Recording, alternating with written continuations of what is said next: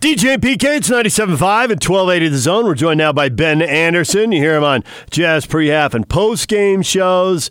He writes for KSL.com. He joins us now. Ben, good morning. Good morning. So, Ben, I am curious. In my simple mind, I always thought there was a better chance that basketball would go to Las Vegas and hold the rest of the regular season or portions of it and then do the playoffs. I thought there was a better chance of that than baseball trying to play the whole regular season or at least a big chunk of it in the Phoenix area. And I think the two things that weighed in is one, basketball is just a little simpler because the rosters are smaller, right? At roughly half the size, especially if baseball expands to have more pitchers so they can play more doubleheaders. And then the other thing is that Phoenix has a lot of things going for it, but man, it's going to be really hot to play baseball there. If they're going to try and do this all the way through the summer, look out. July and August can really be hot. Not that June and September are great, but July and August can really be hot. But now it seems like baseball is a little closer to doing it than basketball is which I think I find encouraging for basketball in the long run. Am I right on this or any part of this? Uh, I was with you. I mean, I thought basketball would be easier. A, they were already kind of mid-season, so there was a little more impetus to try and get it done. And then B, they've got this great relationship with Vegas. Not that you know uh, baseball doesn't have a good relationship playing in some of their different cities as the minor leagues or the preseason plays in different areas, but uh, I'm with you. I thought basketball would come back first, but also baseball is certainly far less of a contact sport. You know, there's less interaction. There's natural social distancing with nine guys on the field for the most part. Uh, so, so I guess in that sense, baseball's ability to come back, especially if there's not going to be any fans watching, which, you know, I mean, you look at a lot of the midday games already in baseball, there's not a ton of fans in the stands. I, I see why it's possible or why they think it, that they can get it done. So you think the analytics on the shifting now in baseball, they'll have to require the social distancings of six feet away? That could revolutionize the game. Yeah, if, if you've got to figure out a, a new double play uh, uh, rotation or a new switch, yeah, that's going to fix it for you. I don't want to see catchers quite so close to home plate. Let's drop them back about 10 feet. or just move the batter up three or four feet. Pitchers are already throwing too hard. Batters don't want to be any closer. They need all the time they can get. Well, they move everyone back. Give them a little bit more time. So, uh, listening to Adam Silver uh, talk about uh, how you know they want to do everything possible to get this thing to return, obviously, and he's not going to make any decisions until minimum May first. Not necessarily committing to making decisions May first, but just listening to him talk, and I listened to it twice was about a half hour. I listened to it the first time just to hear it. Second time to really hone in on and take some notes for it to be able to use for the show. I came away encouraged. Now, maybe I'm up in the night, and maybe it's just because it's wishful thinking. But my thinking is that in some form, and I don't know what or how or when, we're going to have some hoop. Yeah, I think certainly there's optimism around. Now, I know over the weekend, Brian Windhorst and a couple of reports came out saying that you know that there was pessimism around the league, and maybe from certain owners there is pessimism that they're going to come back. But uh, the league wants to come back. I mean, certainly they want to make some of that money back, and they want to figure out a way to do it. And I think Adam Silver is is somebody who's a, a creative thinker and has found a way to accomplish things that not every other sports commissioner can do. So I, I think if there is a league that is going to have the ability to salvage something like this, it's Adam Silver, and and maybe it's just one breakthrough that they need, and not a vaccine, but maybe it's just rapid testing that they've talked about even as recently as last night, where if they could test every player an hour, two hours, three hours before a game and have those results and say, hey, you can play, you're okay to, to come in, why not do that? And then why not finish the season if you feel like, hey, you can test 40 people before every game uh, and feel safe they can play and, and, and not spread anything? You know, and I get all that, and I've certainly talked to other hosts here. I had a conversation with Hans Olsen, he was pointing out look at all the players in the NBA that tested positive and how they seem to go right through this disease. Probably, and this has to be studied, but probably, you know, their age and their physical condition is a big part of that. But at the same time, if they're going to go to Vegas or if baseball's going to go to Phoenix, uh, what about the assistant coaches and the coaches who are in their 50s, 60s, and 70s? You don't want some iconic coach with five championships like Pop having his health put at risk or worse in one of these things. And so, how big a factor is all of that? Well, and one of the things I've kind of thought about a lot uh, along those lines is some of these players have underlying conditions that we have no idea about. Some of these guys probably have asthma. Some of these guys have have different issues that, of course, they don't talk about or, or don't come out in pre-draft process, and you know, or rightfully so. That's not anyone else's business. But yeah, that nobody's risk-free. I mean, I think that is one of the things that we've learned completely. And then certainly, if anyone has any sort of you know compromised immunity uh, of any kind, that that it makes it really dangerous. And if one NBA player were to die, one professional or uh, athlete were to die in this situation, I mean, it would just be an absolute disaster, and it would be hard for anyone to live down. I mean, I think people would understand, but certainly nobody would like it, and it would be it, it would just it would put everything in perspective about how silly we were to want anyone to come back.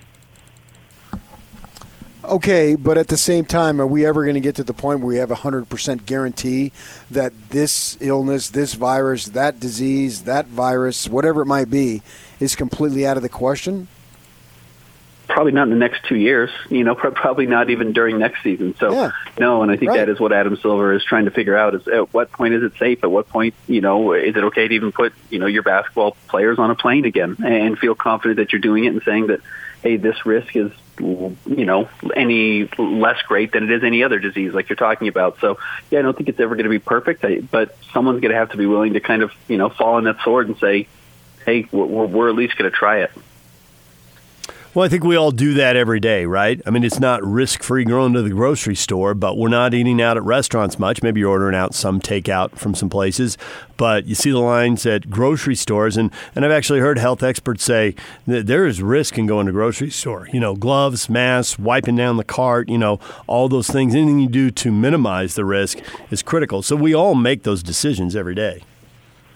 Yeah, absolutely, no question. And then the nice thing is we make those decisions for ourselves, and we get to make that choice of where I'm going to go. If Adam Silver demands that his, you know, athletes come back and start playing, and one of them gets sick, it's easy to point the finger at him and for him to feel bad when there, no one's pushing him, no one's forcing him to bring the season back this year. So if he does this season and somebody does get sick, or a coach gets sick, or something happens, I mean, I'm sure that weighs extremely heavily on him.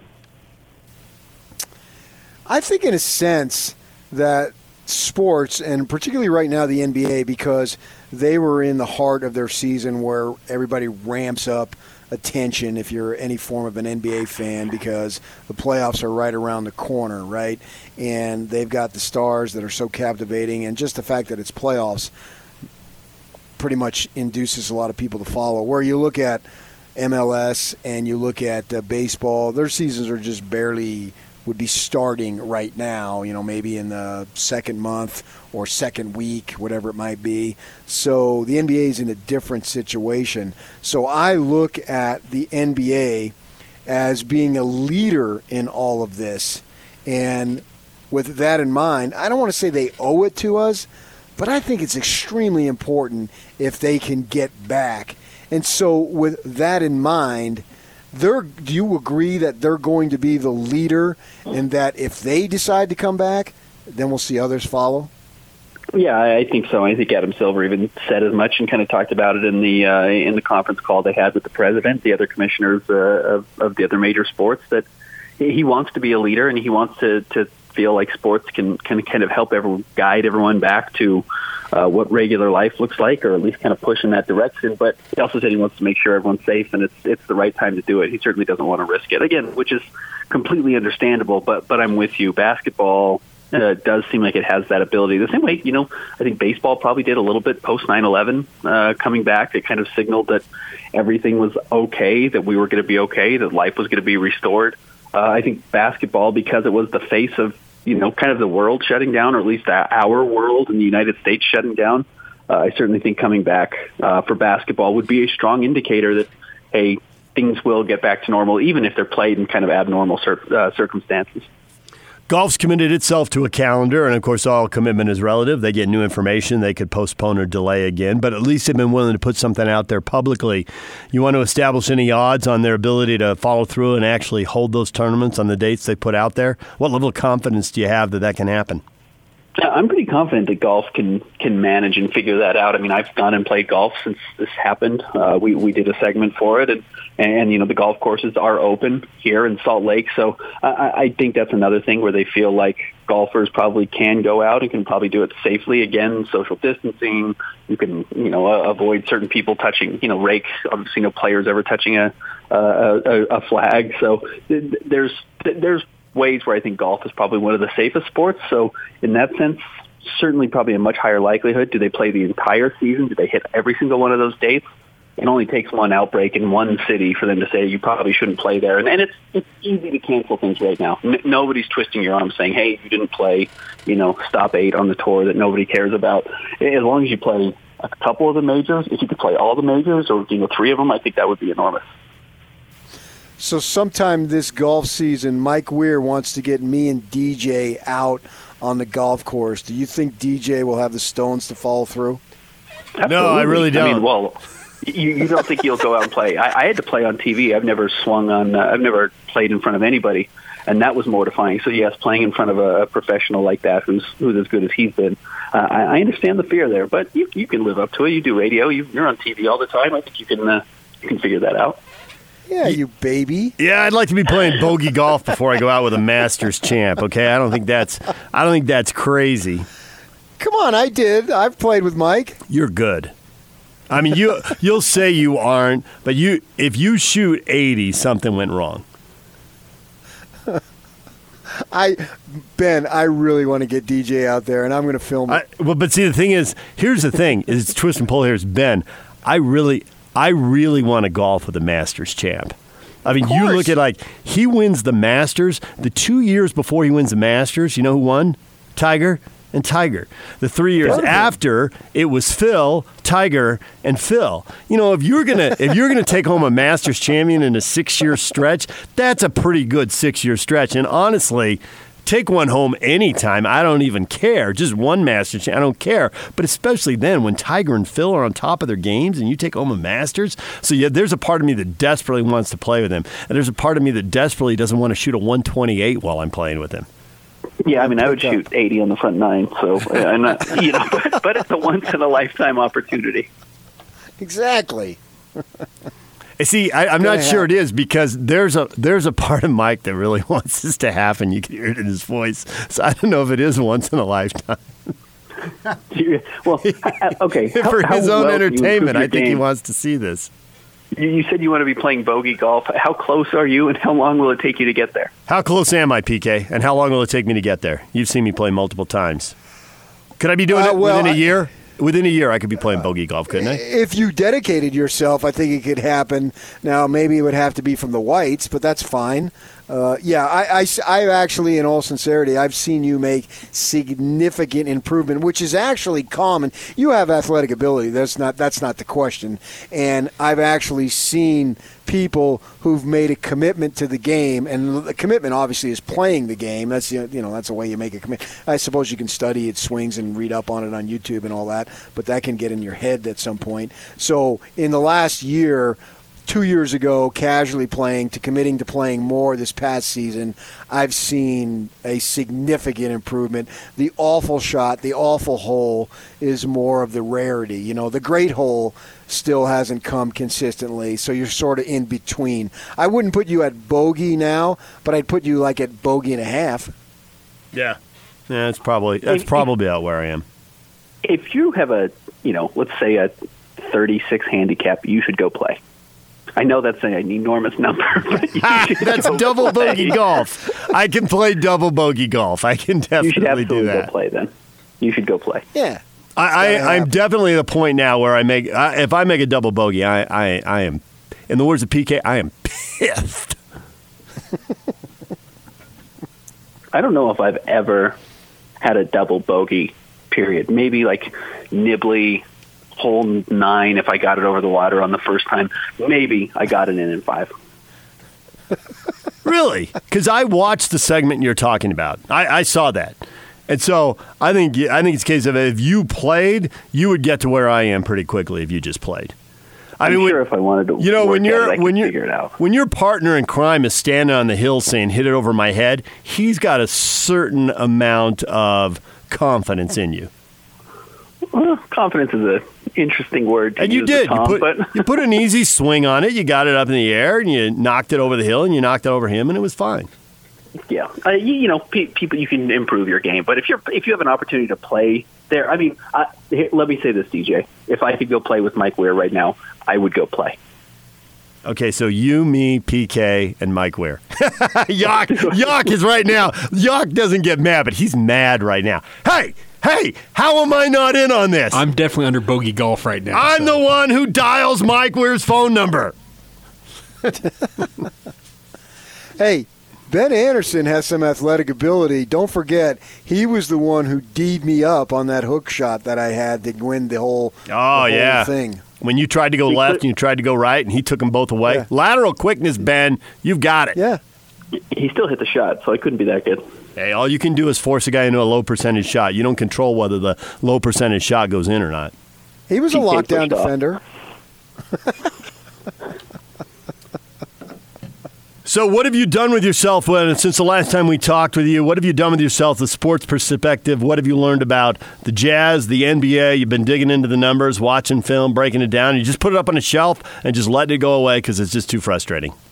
No, I, I mean certainly you need to keep writing, and I've enjoyed doing that. And and you know, there's there's an opportunity to be a little bit more creative and, and kind of dive into you know some evergreen content that'll that'll stick around. That isn't necessarily you know time consuming, which is nice. It's, it's fun to do. It's fun to go back and actually uh, take a look at at what's happened so far this season, kind of re-examine the games. And I'm never a sky is falling person. Uh, certainly when it comes to the world of sports, I mean, there's there's certain uh, safety nets for for every league to make sure that you know if you're bad, you get a draft pick, and if you're good, you go to the playoffs. And it's hard to make the playoffs and hard to be good. So uh, I think the Jazz were we're in a good spot, and we're going to be fine this year. And uh, I, I know there was some some hand wringing over the the play of Mike Conley or the fit of Mike Conley, and I think going back and looking at where he is, where he finished the season, if you're a Jazz fan, there's no reason not to feel confident that whether they come back this year or, or come back next year, that you know this is kind of a two-year experiment, and I think it's going to work out. But uh, I think it's been fun to to take a step back and look at the season and look at the NBA and realize, you know, kind kind of give a, a a deeper appreciation for what it was or what it is every year. Because when you take it away, you do start to miss these things. But uh, it's kind of been an interesting uh, opportunity to, to look at it from 30,000 feet and, and kind of take in a little bit more uh, of the storylines as opposed to just kind of the day to day grind, which is easy to get lost in. Well, Ben, we appreciate a few minutes, and uh, we'll let you know uh, how the uh, the Mike Weir experiment goes. Just let me know when we're uh, what our tee time is. okay, thanks, Ben. See ya. All right, there he is, Ben Anderson. Hear him on Jazz pre-half and post. It'll be good when we can uh, hear from him on the Jazz pre-half and post once again because that'll mean they're playing. All right, DJ and PK, it's 97.5 and 1280 The Zone. There's been a lot going on today. Adam Kilgore from the Washington Post, Mike Weir, Masters champ, Ben just now, uh, you on Facebook and social media. We'll get to all of that next. Stay with us. And now, attention, top of the wire on 97.5, 1280 The Zone and the Zone Sports Network.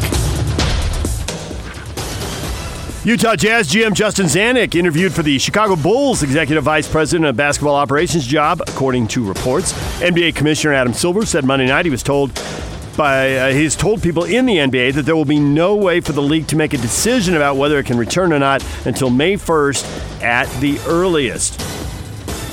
Utah sophomore guard Both Gach will declare for the 2020 NBA draft, according to reports, but he will maintain his college eligibility while testing the waters for feedback from NBA teams.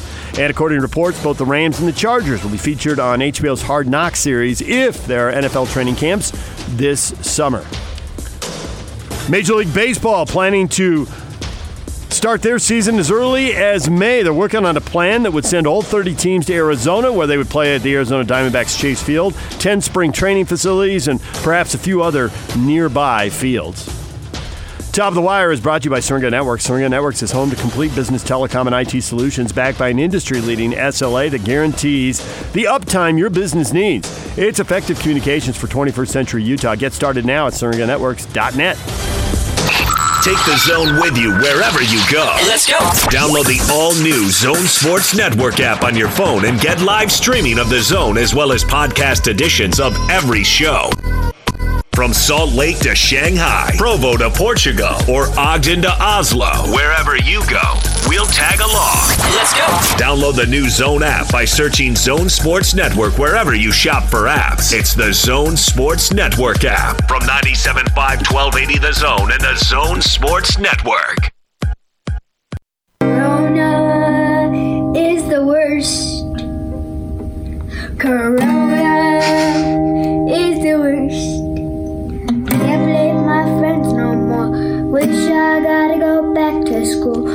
Homeschool is the worst. and Corona. My parents suck at, suck at teaching me. I wish I could go to normal school. Normal school. Corona is the worst. DJ and PK, it's 97.5 and 1280 The Zone. Time to catch you up to date on all the stuff we've been talking about, and it is brought to you. It is brought to you by Larry H. Miller, Chrysler, Jeep, Dodge, Ram in Sandy. Find your deals online at lhmdeals.com. PK, you saw this on social media, and it cracked you up. This kid with a guitar just sitting there singing, making it up as he goes. Get out of my life. Actually, it was a grandson of my friends. They sent it to me. Oh, really? I didn't know there was a tie. Nice. Corona is the worst. I know the grandparents, and I can only imagine that they suck at teaching. Well, the kid was pretty cute. So We're that's a getting an angry text from the next five minutes, PK.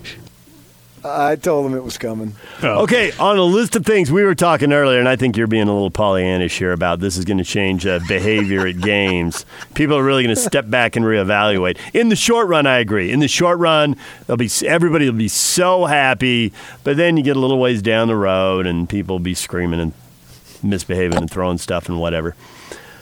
You think? Do you oh, seriously think though that having home taught the kids that a higher and there's already parents who appreciate teachers, but do you think a higher percentage of parents are going to appreciate teachers having been through homeschooling? Oh, absolutely, yes. Yeah, I agree with you on that. I, I've done student teaching, and way back when, and so I had a, an Arizona teaching certificate, a credential, and I taught. Obviously, in student teaching, that's what you do, and I was done uh, like at two o'clock. I felt like it was ten o'clock every day, and I was twenty three years old. And you were gassed. I went, yeah, I went. I graduated from ASU, and then uh, so uh, the following uh, year, so I I, uh, I actually worked as a substitute teacher because you just needed a, a four year degree or five year degree in my case, a bachelor's, and so then I substituted for the next year, and then starting June of the a year removed of when I graduated with my communications broadcasting degree, I went back to Grand Canyon and so I started in June, took the summer courses to get ready to student teach because they helped me expedite the process. And so then in August, I started my student teaching. So I did it in the fall. Yes. And I, so I'm what, 22, 23 years old? And I was gassed by two o'clock standing in front of, and, it, and I did it over in uh, a place called Deer Valley High School, which was a newer area, and it was a newer school, so it was a crowded area. So you had 40 kids in the class. Freshman English, I did four freshman English and one beginning journalism class, and my goodness, it took so much energy out of me. It was it was outrageous. And so, yes, to have to stand up in front of a class in, in, in high school or it doesn't matter the school level, but man, that was so tiresome, so energy using that yeah i think that people are going to have a big time greater appreciation. And i appreciate the state raising teacher salaries because come on man what i mean there's a lot of things what what, what we do I question the level of importance to society. What they do no one questions. You can't put a price on a quality teacher Well, I agree with that, and you obviously do too. You're saying it, but I think there are people out there who would debate that. But we can leave that for another show on another day. well they're idiots We had Mike Weir, 2003 Masters champ, on the show, and he we asked him, you know, what would it take to uh, be comfortable with uh, you know going back to golf and all that. And he really didn't go to the golf stuff. It's more all the stuff around it. You know, what does travel look like? And also then his take on Augusta in November. I thought that I was surprised that he had never been there in November, but I guess that's just not the way the golf schedule works and not what you're into. So Right. it'll be new for everybody. Yeah, and actually, it will be if it happens. It will be sort of fun because we understand, hopefully anyway, that it's a one-shot deal and it's something different. It will be a new twist. Now, when they're out there playing golf, I mean, golf is golf, right? And you're trying to compete to win the thing. But the fact that it won't be the start of spring and all the romance that comes with that, I think that's part of baseball's lore. Is that the time that it starts is in the spring when you have the Earth renewing itself and the better weather is coming and everybody's looking forward to it, right? Most folks look forward to spring, and I think that's the charming aspect of it. Well, this will be different now. It'll be right before the start of winter, actually. And so that will be fun to see. And then I think Bob Casper, Casper said it uh, with us uh, yesterday. Then we uh, we have a shorter time frame to wait for the next Masters, right? It'll only be a few months later. So yeah, that'll be fun, and and for for Mike uh, to get back there, and which he's done, and he's, and I've talked to him about it. Uh, the guys that I golfed with him when we went to the in the fall, they go back there. They're part of his circle that goes back, and they love it too. Yeah, and uh, nobody wants that stuff. Nobody wants good things taken away from us. We want bad things. We don't want good things taken away. Utah sophomore guard Both Gach will declare for the 2020 NBA draft, according to reports, but is going to maintain his college eligibility. You know, he's. Uh, I think that so much of the draft is now potential. You know, what kind of body type and frame do you have? What kind of athleticism do you have? And then they think that whether they use the G League, the two way contracts, the end of the bench, teams are really into the development. So is he going to be a case? And I'm leaning towards the answer on this. Yes. Is he going to be a case of where uh, he's not he's not ready now, but because of his potential, now is a good time to go. And I, I think he may hear that the answer to that is yes. That could be the advice he gets, even though I don't think he's ready to play in the NBA. Well, you look at his frame. He's tall. He's skinny, so he can gain weight and gain muscle. Uh, but he's got very nice athletic ability. Now he had a wildly inconsistent season. It ended on a little bit of a, a nice flare there. I think he got Player of the Week right at the end. He had what do you have? Did he have 28 against Colorado? Is that what it was? Some one of those schools at the end of the season. He played really well. So you could see uh, somebody taking a fly on him for sure. Yeah, but I can also see him thinking, hey, you know, we've got a good team coming back that should be able to make a push for something, you know, potential NCAA berth. Uh, but at the same time, I'm never going to tell anybody don't take money. If someone's offering you money to do something and you want to do it, and there's some risk involved, but still, you want to do it, you know, go ahead and do it. If that's if that's what you think, at the very least, why not get evaluated? Yeah, right. And I think you hit on one important thing the logic of him returning. And this is one thing, and I know NBA gyms look at this, is that they'll look at your college stats and then they separate it out and say, show me the NCAA teams on your schedule and what were your stats against those guys. And that's where they eliminate a bunch of guys and elevate a bunch of guys. And so if you're on a bet, if you're better and you're on a better team and you're playing more of those big games, now you know the NCAA tournament. What do you think the Pac-12 would have had in this year? At minimum five, at max seven. Minimum five, yeah. max, Yeah. yeah. Uh, seven probably would be a little bit of a reach, Uh, but right. yeah, minimum five. So he did get to play, and obviously they played, uh, you know, Kentucky and San Diego State, uh, BYU, NCAA tournament teams that were on their schedule in the non-conference too. So he's got a little bit of a uh, a sample size there. But if he comes back another year and can really play well against those teams, it'll absolutely increase his value. The question is, does he want to take that chance and wait a year?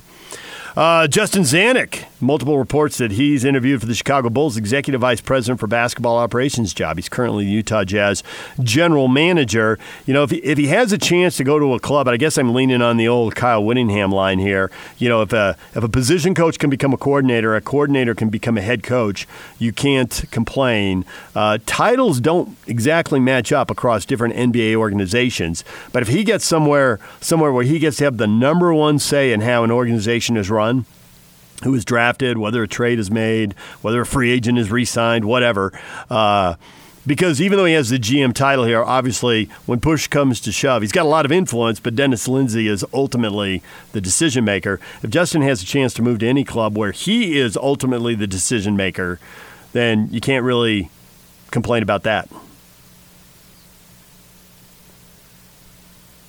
Uh, no, I mean, even if it if he wasn't and he still wanted to do it, that's a personal decision, and if that's what he wants to do, the Northwestern tie going home, even if it's a lateral way. move. Yeah.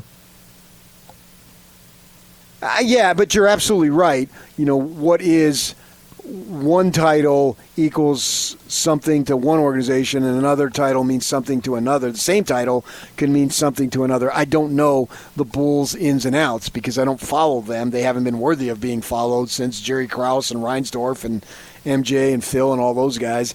Uh, but here we understand exactly uh, how things are. Well, no, maybe not exactly, but have a good idea of how stuff is going. That's not to say that he's just sitting around doing nothing because they obviously they have given have him in that position where he has significant input. I guess if you're somebody who wants the final say, I wonder how many times the final say ever comes to that actually, as opposed to the say is a group say to where whatever that inner circle is. And so you've got these folks involved in that. Now, I have not been in that room on draft night, but I know people who've been in that room. Obviously, we know several people, and you know they told us how things work.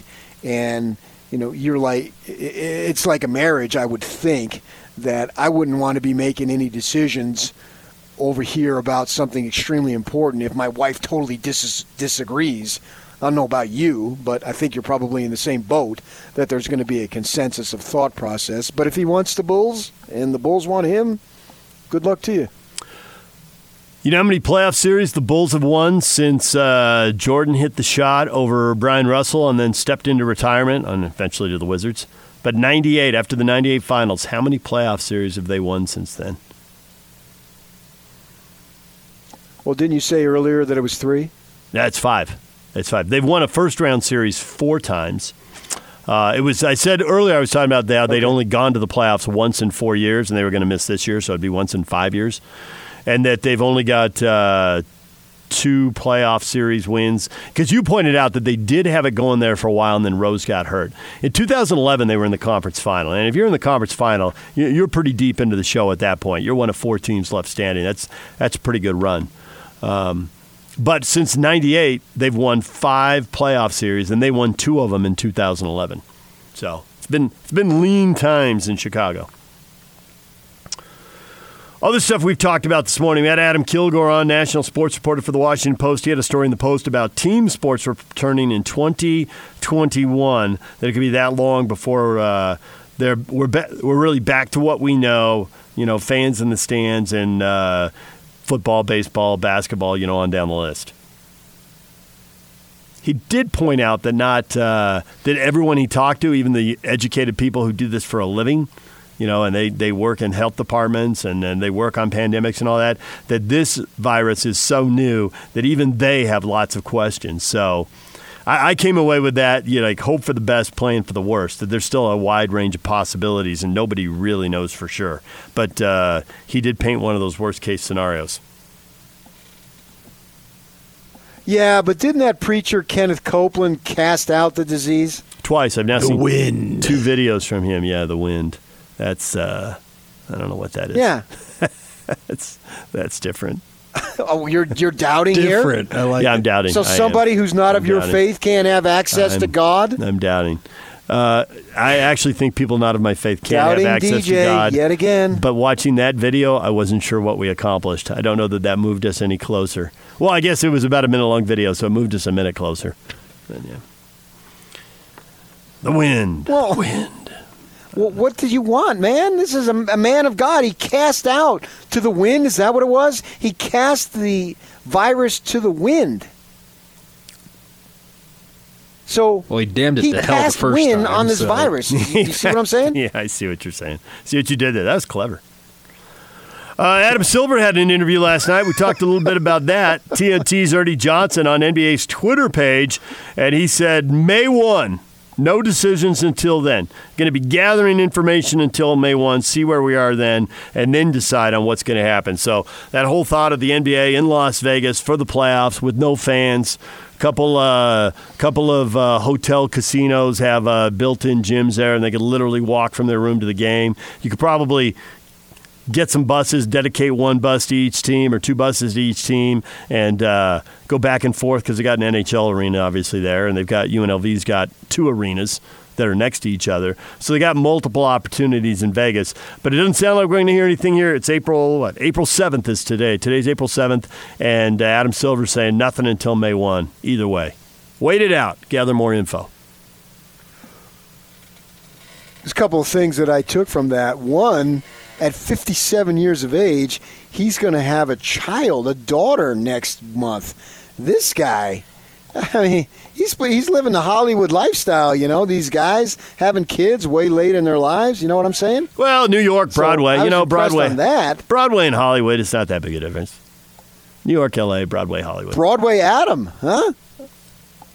Yeah, Broadway Adam. And then, secondly, I thought he gave a great interview. I thought that it was something that he's obviously it's weighing on him. He talked about the roughly connected uh, amount of employees, the 55,000, and he said that's what's literally keeping him up at night of all the worries. That's right there at the top of the list because there are so many people who have the potential to suffer financially because of this, and that at no point is to be taken lightly whatsoever. We've had some of our own, obviously. My heart goes out to them as deep and compassionately as it can be. And others, my uh, sister's uh, son in law got laid off as an electrician. All this stuff is major, major issues that we are all deeply concerned about. So I understand all of that. And Adam Silver is very conscious of this. And listening to him give that interview, I come back with the idea of A, they certainly want to get back and B, they're going to do everything in their possible possible everything possible, I should say, to be able to get back. And I feel very confident that they're going to make the right decision. You know, you and I know because we're coming in and out of the arena on a regular basis. Uh, people might hear the number 55,000 and think, how is that possible? You know, but when you take um, all the people who uh, sell tickets, all the ushers who work games. Uh, you and I know from just walking into the arena in the morning, the people at security when we walk in, the uh, people we pass who are coming into sh- uh, into uh, shifts. Um, whether it's uh, custodial, janitorial, there's a, a guy who does repairs on the arena who tends to walk in about the same time I do. I see him all the time. There are a lot of people behind the scenes to keep this going that I don't think ever cross people's minds. Equipment managers, um, I mean, you just go on down the line. Sponsorship people, um, how many people it takes to put on radio and TV broadcasts. You probably don't realize that. There's a lot of people impacted, and this is just one industry. And then you realize all the people associated. You know, all the um, all the vendors that an NBA team would work with. It, it's a long list. It absolutely is, yes, and and I am cognizant of those people because that's the type of family, and I've spoken about this many times over, that I grew up with and I grew up in. And that's what my parents did for work. And so I'm well aware of what it takes to have to live, well, literally a paycheck to paycheck, and literally have to be concerned about every penny that goes out of your pocket and your wallet, and you have to budget. And I don't take that lightly under any stretch. All right, one cool thing to uh, end this on, and then we'll get to all your feedback on social media. And I just saw this on uh, social media, and this is uh, not that far from where you grew up in New Jersey, but across Manhattan and out onto Long Island. There's a there's a, a hospital there, Mount Sinai. They have a cool little tradition. And if you've ever, and I know you know this, PK, uh, you know how you ring the bell at the end of your cancer treatments? I had a friend who got to ring the bell, a friend from college. She had just finished up and she put it up on Facebook. And your wife went through that. And, you know, you get to ring the bell when you're done. That's a tradition. New tradition they have. There, right there, where there. Yes. Yeah. Go ahead. Mount Sinai Hospital in uh, on Long Island. Every time a COVID nineteen patient recovers and leaves the hospital, over the system they play "Here Comes the Sun." They have dis- Here comes the sun. yes, they've discharged is- eleven hundred patients so far across all That's Mount Sinai awesome. hospitals. Yeah. Last week I tweeted out when uh, comfort music. I not know. Yeah, I remember. literally the top, but close to the top, if not at the top, is "Here Comes the Sun" by the Beatles. George Harrison, obviously, he was like twenty something, early age when he wrote that tune. But in terms of comfort music, how do you not hear that tune and think, ah, it's going to be a good day? DJ and PK, it's 97.5 and 1280 The Zone. We are brought to you in part by Master Electrical Services. Master Electrical, always open during this challenging time. Call Master Electrical at 801 543 2222 for upfront pricing and your satisfaction guaranteed. Master Electrical Services will light up your day. And it's all over almost here. Don't go nowhere. All right, it's time for your feedback now. And it is brought to you by Audi Salt Lake City, where you can pick up a new Audi Q5 SUV for only 359 per month. Visit Audi Salt Lake City at 999 South State or AudiSaltLakeCity.com. All right, your feedback, all the stuff you've been thinking about today's show. The question of the day up on uh, Facebook. Adam Silver says the NBA won't make any decisions till May 1. What are your projections? Uh, Jeremy says, unfortunately, the season is over. Matt, have a fun summer. See you next year. Darren, I'd be shocked if there's a season. There's a lot of negativity, PK. Just don't think it's going to happen. Boo, boo, boo. Uh, we've got uh, Alex, who's turned away from the NBA and says, I'm projecting Jordan Love gets drafted in the first round. Reasonable. Dan says NBA basketball is a lost cause, just like BYU football. Let's focus on Major League Baseball and the NFL season. Boo. Got in a shot at BYU, though. How about that? Ute or, Ag- Ute or Aggie? Uh, I think that uh, what are we focusing on? The other two? What do you say? Oh, yeah, he was just moving on to baseball and football. He just doesn't think there's time for basketball. Okay, I- I'd probably go a U. To he sounds pretty uneducated. Went to Granite High, Oh, of course. now closed. Studied at Salt Lake Community College. Slick. So there it is. Okay. All right, hit us up on Facebook. Uh, we the the show never ends. There will be uh, new topics up on Facebook throughout the day. Check DJ and PK. Follow us on Twitter. He's a PK Kinahan. I'm a David DJ James. Scouting hands coming up next, right here on 97.5 and 1280 The Zone.